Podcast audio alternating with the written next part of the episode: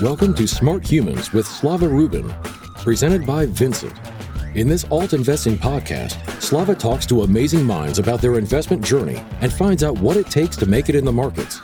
And now, here's your host and smart human, Slava Rubin. Hello and welcome to the latest episode of Smart Humans. I am so excited about today's guest. I met him about a dozen years ago when he was just Gary, the wine guy, already doing great.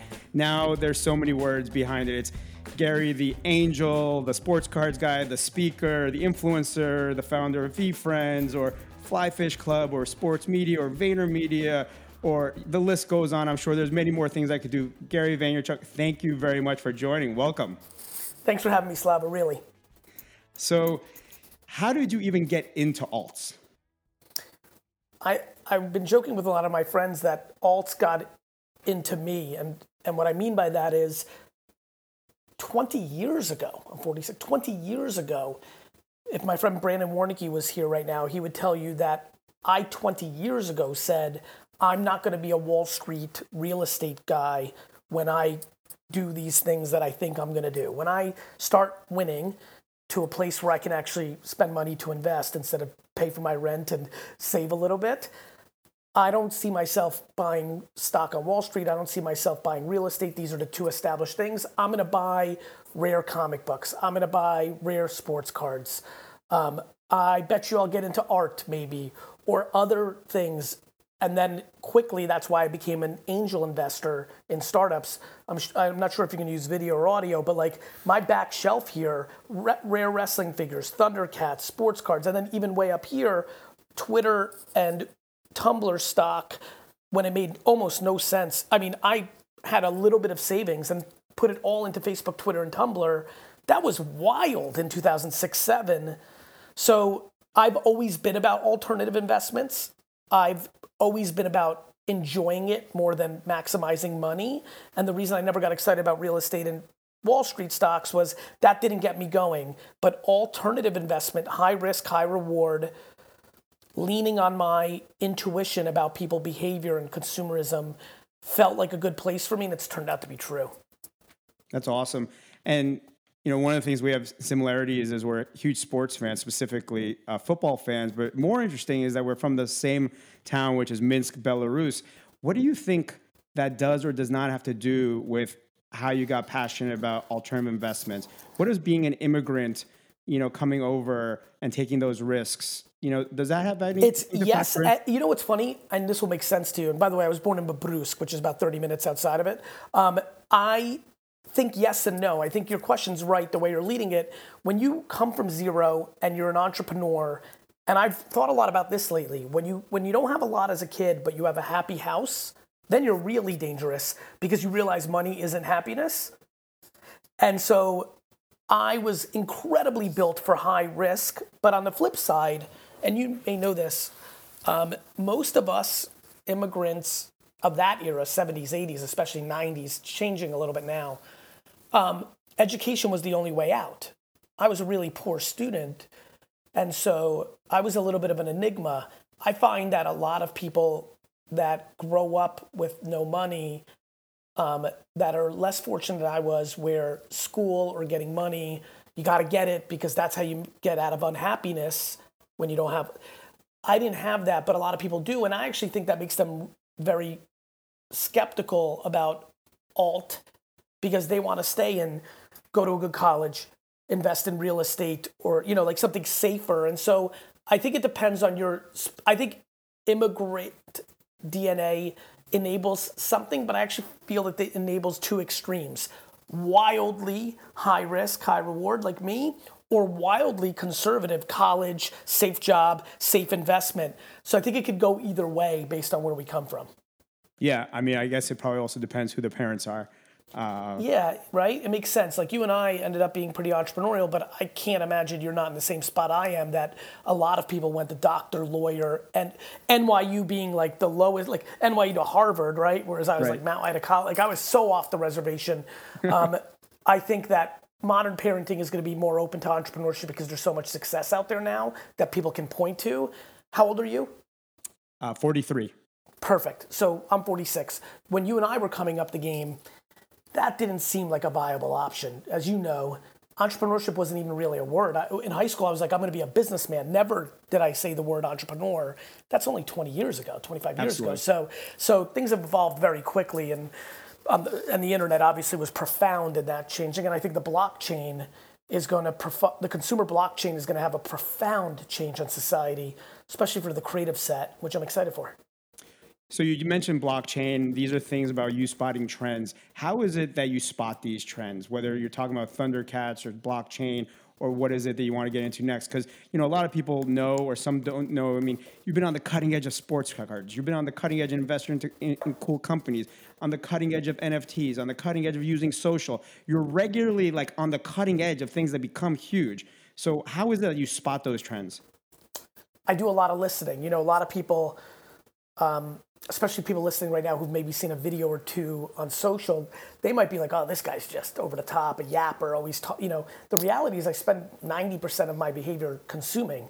I'm just very prolific and passionate when I and get a lot of distribution when I decide to speak. But like sports cards, for example, I watched that for a year quietly looking at eBay, looking at Quant, looking at Qual, reading comments on social, looking at, you know, Instagram. Then I went to the Cleveland National Sports Card Convention in 2017 before I even uttered one word that I think there's something there there. So I'm proud of kind of, I think I'm a human anthropologist. I do a lot of psychology stuff. And then more importantly, I don't really predict, Slava. What I'm very good at is I'm fast when it becomes obvious. For example, when you did Indiegogo, like for a lot of people, that was like profoundly smart. Of like, but like I was in it in Web two, like you were. If you were really in it, the chess moves to why crowdfunding was going to work wasn't like in like it wasn't impossible to see. Hence why you saw it. It's just that most people are not deep right? Most people are not actually deep. I go with intuition of where to go deep. Sometimes you dig a hole and there's no treasure there.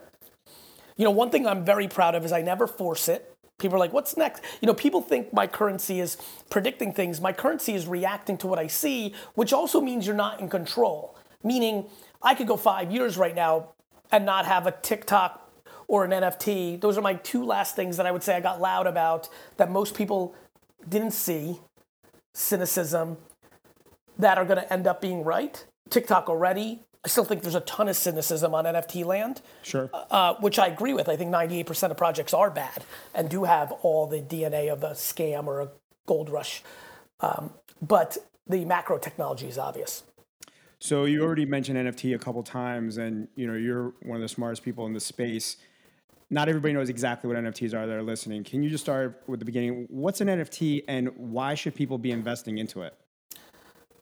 An NFT is a non fungible token, which really breaks down to owning a digital asset on the back of decentralized servers and protocols and, and technology that allows you to actually own it digitally, kind of agnostic. No different than if you own a Fortnite skin in a centralized server like Fortnite.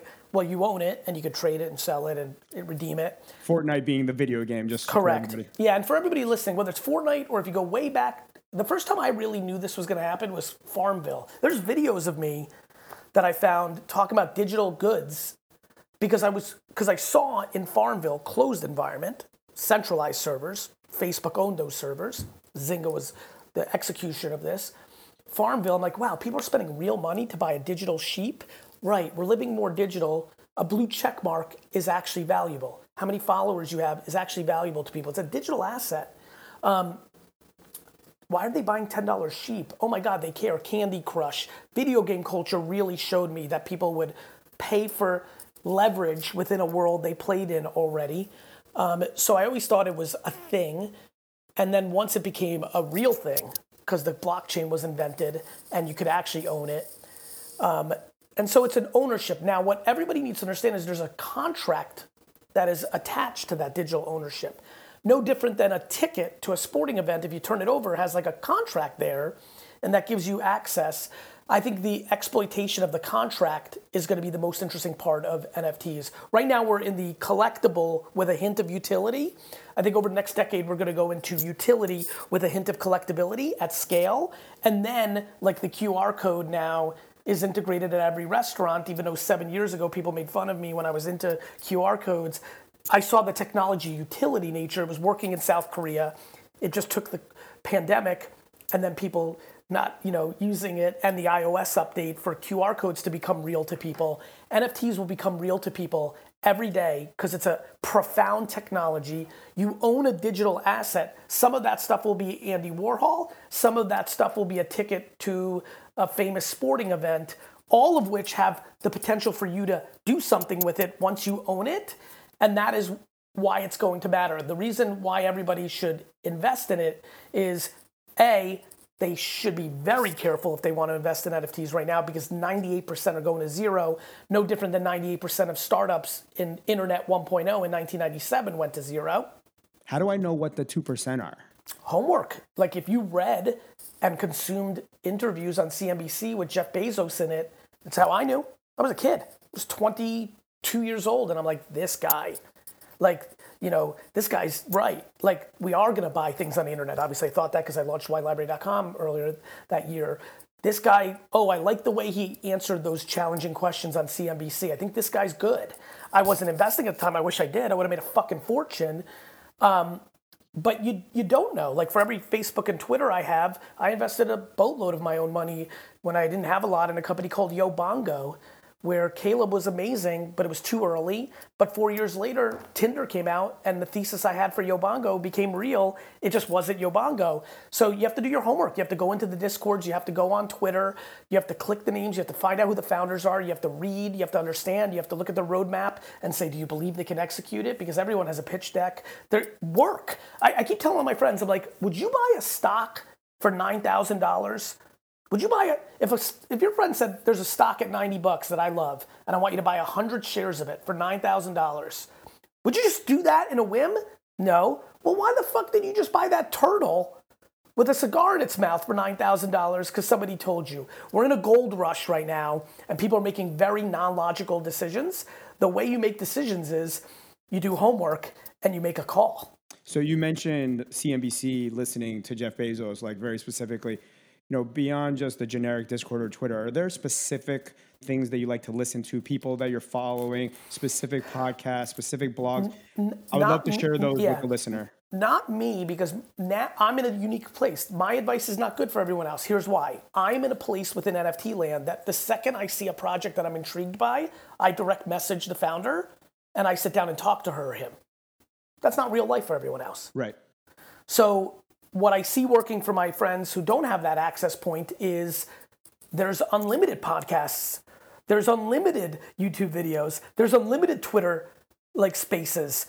It's actually Slava. It's putting it. You know, this is one thing. Do the work. Do the do work. the fucking work, right? Slava, right. like you and I have a huge advantage. Immigrant roots definitely create work ethic. That's for sure. Right. So for you know, for me, I'm not scared to waste seven hours following this artist and making a decision. Sometimes it's just subjective. And you, that might work for you too. World of Women, I minted on day one. Nice. Why? I believe that there would be a monster World female. of Women is an NFT. That's one a, of the top tier you. NFTs right now Correct. in the market. That's right. My intuition that there was going to be a monster female project in the world. I was looking for it. There will be a female centric project that will dominate. And then subjectively, I thought the art was phenomenal. But like, I don't like to pick based on my subjective opinion, but it was so inexpensive and the timing felt right. I, I'm very intuitive. You know, that's something that's hard to teach. That's a blessing. It's like asking, Le, like, LeBron, how do I get better at basketball? There's things you can do, but that doesn't mean you're to be LeBron. Beyonce, how do I get better at singing? Like, you can do things, but, you know, not that I'm those people, but I'm very aware that my track record of the last 20 years has a whole lot to do with some DNA that was just lucked into my body. Um, but the way I've been able to mitigate it, make it scalable, and why I think it's valuable for others is just because I have intuition doesn't mean I don't put in 40 hours. Maybe it's allowed me not to waste 40 hours as much as everyone else. But Be smarter. Yeah, I just, I just, I maybe I'm intuitively right more often. So when I do the homework, I'm like, yes, this is it, and I go. But there's been plenty of times I felt something intuitively, and you look under the hood, and it's a it's a it's a fraud, or it's not great, or they're full of shit, and you got to just put in the hours. So some folks might have heard of a Bored Ape. That's kind Yes. of one of the things that people might have heard The of. it. biggest. Exactly in the NFT space. Yes. And the team behind Bored Apes, they just raised like hundreds of millions of dollars Yes. at a multi-billion dollar valuation. What what does that mean to the NFT space? Is is this the, as big as it gets? Is that the beginning? Is this kind of what is this? What's that it statement? it- it- the statement is normal course of action. Let me explain what I mean by that. When Facebook got all that money from Microsoft, what did it mean? Well, in hindsight, Mark Zuckerberg and Sheryl, they were capable, and it meant a watershed moment for a social network that was on its way to become one of the profound entities of society. when it was worth like a few billion dollars, and now it's worth Yep. hundreds of billions of dollars. Right. But when Bebo was bought by AOL for $850 million, it meant that it was going to go down as one of the bad M&A deals of the Web 2 era. So what you know, what will happen on Yuga Labs, which is the holding company that owns Bored Ape, on their I think reported right four four billion valuation, 450 million Four raised, four point five I think. Yeah, 4 Yeah, Mhm, exactly. four or five ba- late uh, post. ninety percent margin, like crazy. they're going to have to execute into that valuation. You know, um, we're going to find out what it means in seven years. We may look back and look at it as the moment like Microsoft going into Facebook, or we may look at it on a Bebo moment. It's going to come down to execution. Web 2 taught you and I in the prime of our youth careers that a big valuation, a lot of money, didn't always mean that they were going to be successful. Um, and uh, and you know I'm cheering like crazy for Bored. I by the way, full disclosure, my fund invested in. I just I want for, I want to like I invested in it because I think they have such a head start as the alpha mega best brand Bored Ape that if they're able to continue that over the next decade, that's huge. You know, Louis Vuitton and Nike and uh, many other brands that had an early lead or early cultural moments were able to over 20 30 years 40 years 50 years build out to be something right others failed you, you'd like to think if you put money like i did and others did into Bored Ape yuga labs that they're on their way to become cartier tiffany right um, other things only z cavaricci's that maybe you remember because we're around the same age range Yeah. or jams remember those shorts or Yeah. O- ocean pacific or british knights they were hot For a moment. Correct. So I, I try to use fashion to educate people on this moment. Bored Ape is a brand. VeeFriends is a brand. Like who is able to execute and have sustained interest in their brand will be the ones that justify these outrageously big numbers that are people are like, what the heck? And the ones that don't won't. What do you think of the macro influences right now? Like, where will NFT sit in all of this? And when I'm referring to the geopolitical issues, inflation, the market having challenge, people are talking about potential recession coming in H2, Q1 next year. Where does this fit in the next couple of years? Obviously, it's easy to say, hey, buy and hold NFTs for 10, 20 years from now, like Amazon. But what do you think about the impact on alts and specifically NFTs in the next six months to two years? to your point, if shit gets tough for a, a micro moment, like we saw in 2001 after 9 11, like we saw in 2008, there was even that moment, I keep forgetting when, but you might know this. There was that moment like January of like four years ago or five years ago that it was like really rough for a second and everybody thought it was going to get bad. And then kind of quickly by March it got out of there, a little bit on Wall Street and stuff like that. If we have a sustained six to 24 month tightening, I don't know. I'll tell you why. There's so much money printed. You know, like like and I think that it'll be interesting to see what narrative emerges when it's tightened. Now, It'll be interesting to see if it goes to paying for the food, which is why commodities are going up, or if it's going into the NFTs, which is why the you know the floor prices might go up. well look, you can't eat an NFT. Right.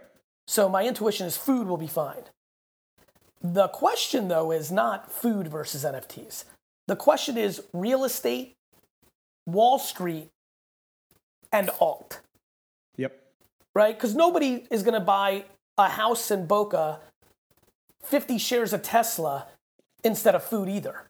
Sure. Sure. Sure. That's like, right? Like, what well, the question becomes no, the, no, uh, I think you're right. No, you're right. You're right. This is, I'm thinking about this shit every second. It, when things get tight, for whatever's left in investing, my question is is real estate and Wall Street stocks actually more vulnerable than people realize because when shit gets tight, with the small amount that's left, I believe on the under 35 year old set, NFTs and alt comics, all this other stuff, I actually think has a chance to be more interesting. And here's why, and this is a profound insight that I think is true. We now live in a social media world. When you buy a Michael Jordan rookie card or a Bored Ape or a Hulk 181 first appearance Wolverine instead of a one family that you're going to rent out or 100 shares of AT&T you go you get social communication equity for that purchase on the alt side that you don't nobody thinks it's cool that you bought 100 shares of Tesla and that's Tesla right everyone thinks it's cool if you bought a rare pair of Air, uh, Michael Jordans or a and that phenomenon is grossly underestimated by the world right now. And so I believe the thing that people need to think about is if shit hits the fan, does the uh, historic places that people invest in get affected more than people realize? At the high institutional value, it'll stay there. But the over the counter, the over the counter, which is a long fucking tail, Slava, with yeah. a lot of money in it, that human shift is now happening and I think it would be very fascinating to see what gets affected how on liquid over the counter investing. Where does it go? Yeah, I mean, my opinion at a high level is it's really going to be a matter of whether or not those folks have the paper hands or the diamond hands through the the you know the the volatility on the downside because some of these assets are going to have some serious volatility on the downside as whether they're willing to hold. And that'll be really interesting to see what that younger demographic does. What do you think about that? I think that's right. I think they're all going to have paper hands. I think everyone's way too overexposed, not sitting with enough savings. And so I think it's going to be carnage. I think, though, the question becomes for people that have played it smarter what are they going to buy on the paper hands? Because Absolutely. I can tell you right now, if real estate goes down 7%, but blue chip NFTs go down 80%, not only am I going to buy NFTs, but a lot of people who've never considered them are going to. Right, because that'll be kind of like the 17, 18 crypto Bitcoin 20,000 to 3,000 drop and potentially that huge opportunity for that next wave. Correct. We're coming towards the end here. I, I really want to ask you for a moment Flyfish Club. You know, I participated, yes. super excited. I love food. Can you tell the audience about that? I mean, I, I don't think many folks have heard of an NFT for a restaurant. What is that all about? Um, we believe that the country club, you know, Soho House membership model is exactly what NFTs was built for. So we have an NFT project for a restaurant we're opening up next year in New York City called the Flyfish Club that follows the model of Zero Bond, which is an incredible restaurant club here in New York, Soho House, uh, every country club of the last 50 years, where your membership is completely predicated on your ownership of the NFT. But unlike all the other places that I mentioned, you just pay a fee to be part of something and then it becomes a scenario where you have to renew that fee. With, with this, you actually own the asset. And if after four months you don't want to come to Flyfish Club anymore, well, you just sell it on the open market. So you go from it being a cost of yours to being an asset that you own. And if me and my partners who are operating it, David Rodolitz, Chef Connor, Chef Capon, are good and have sustained demand in perpetuity, well, that asset could become something that you've done well with. I mean, my dream is that everybody who bought it on Mint gets usage out of it and then turns it into a profit center for themselves. I'd be very happy. That feels incredible. Think about all the places and restaurants that you've gone to and you were hot on it for a couple years, but then not as much. Like, you know, you fall in love with something, but you don't fall in love forever sometimes with an establishment. Maybe you're just hot on this place for two years maybe in two years your life what if you moved? What if you got tired of seafood? Like you know who knows? Um, the fact that you can then just sell it pretty cool. Yeah and i, I think I, you're going to see that was back to my earlier point utility with a hint of collectability. I think that's what, how it's going to play out. And uh, looking again at the future if i could put you on the spot eh, what is one thing you would recommend people look to invest into now for three years out?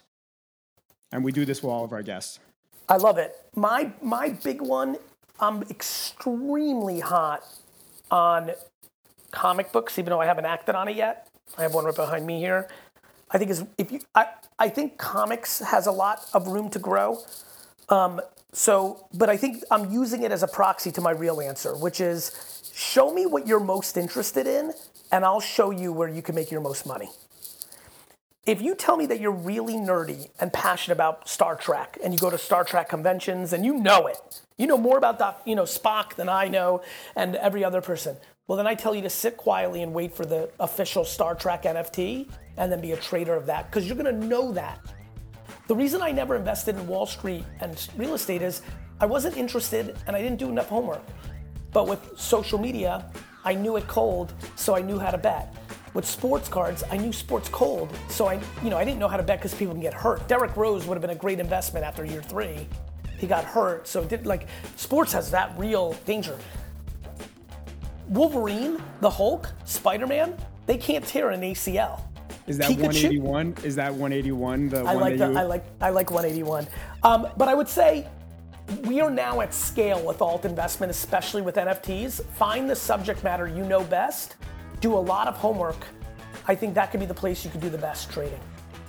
Amazing. Let's close it out there. Thank you very much for your time. Everything Thanks, from Thundercats, which is really brings me back nostalgically, to the money isn't happiness, the world of women. Thank you for sharing that. You know, and just do the work, which I think is amazing, amazing just guidance to all of our listeners. Thank you, Gary. We look forward to having you again. Thanks, Slava. Smart Humans with Slava Rubin is a podcast brought to you by the team at Vincent. Any data, text, or other content in this podcast is provided as general market information and not as investment advice. Past performance is not necessarily an indicator of future results. For more information on alternative investing, check out Vincent at www.withvincent.com.